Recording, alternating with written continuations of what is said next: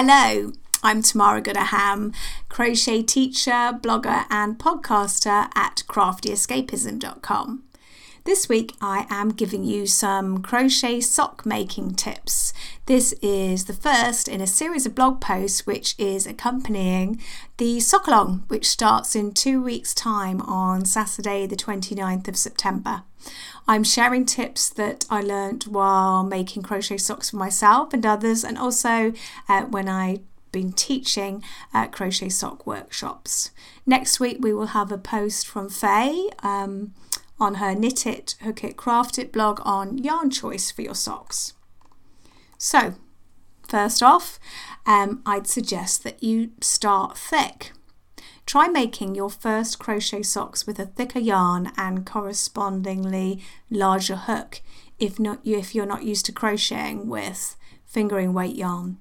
Lightweight yarn can be fiddly to work with, and if you're new to crochet socks and also dealing with um, lightweight yarn and getting your head round some new techniques, it might just be too much. Number two, start small. If the idea of a full size sock is putting you off, why not start with a small sock? I designed a small sock for my students um, at the Houston Fibre Fest last year, and this pattern is available for free on Ravelry during the crochet along. It won't take as long, and you only need a small amount of yarn, and you'll learn some of the techniques required, and then you can tackle a full size sock with more confidence. Number three, start toe up. In my opinion, it's best to start with a toe up sock because it's easier to try it on as you go and make changes if you need to. Number four, join a KAL, a crochet along. The absolute best way to make crochet socks for the first time is to join a crochet along and then you can easily ask questions if you get stuck. If you're shy about asking, it's more than likely that someone else will ask the same question you were unsure of, and you will benefit from lurking around I made my first pair of socks during a crochet along, and we have some very experienced crochet sock makers in Claudia's Ravelry group thread and are setting up a bundle of recommended patterns there too. The chatter has already begun in anticipation, so head over to the Sock It To Me thread and join in. Um, the link's back in my blog, craftyescapism.com. Um, number five, read your pattern take some time to read the whole sock pattern through thoroughly before you start.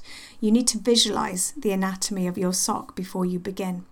When I first started teaching my open project classes, one of my students started asking me about the sock gusset, and I realised I hadn't a clue what it was or where it was.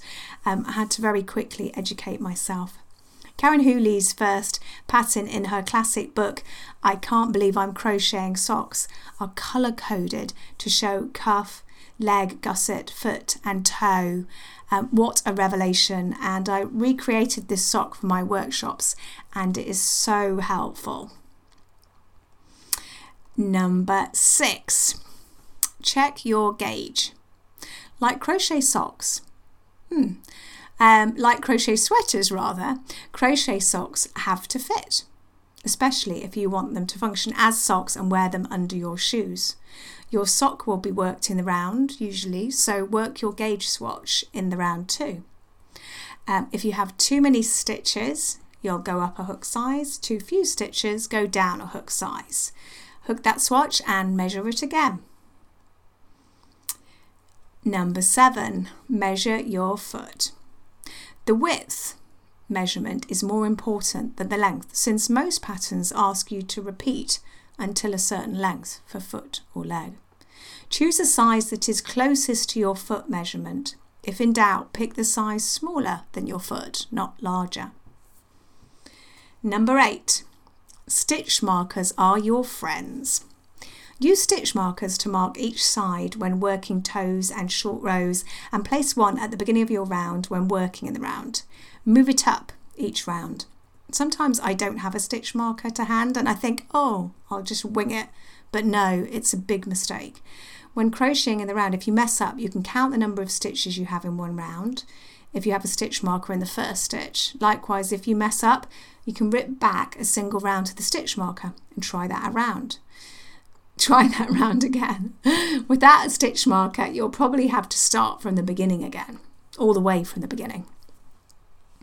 Number nine, avoid second sock syndrome.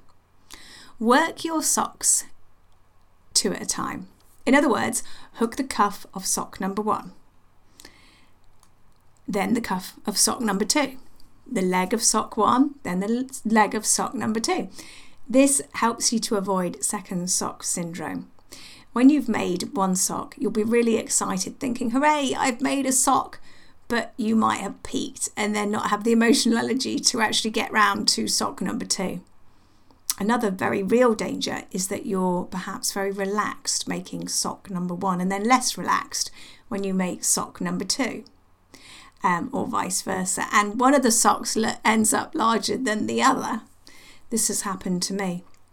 The tension of your work changes depending on how relaxed or uptight you feel. You can wind your sock yarn into two balls, weighing them so they are of equal size. Or often, if I've got a centre pull ball, I'll use like the inside for sock number one and the outside for sock number two. It's fiddly. I think two balls probably work better. And finally, number 10, sacrificial sock. The first pattern you try might not work, but persevere. Try out a number of patterns with different heels, toes, and cuffs to find your personal favourite. Catherine from Crafternoon Treats, in one of her recent podcasts, said that your first sock is often a sacrificial one, and I'd agree. My first sock didn't stretch at all.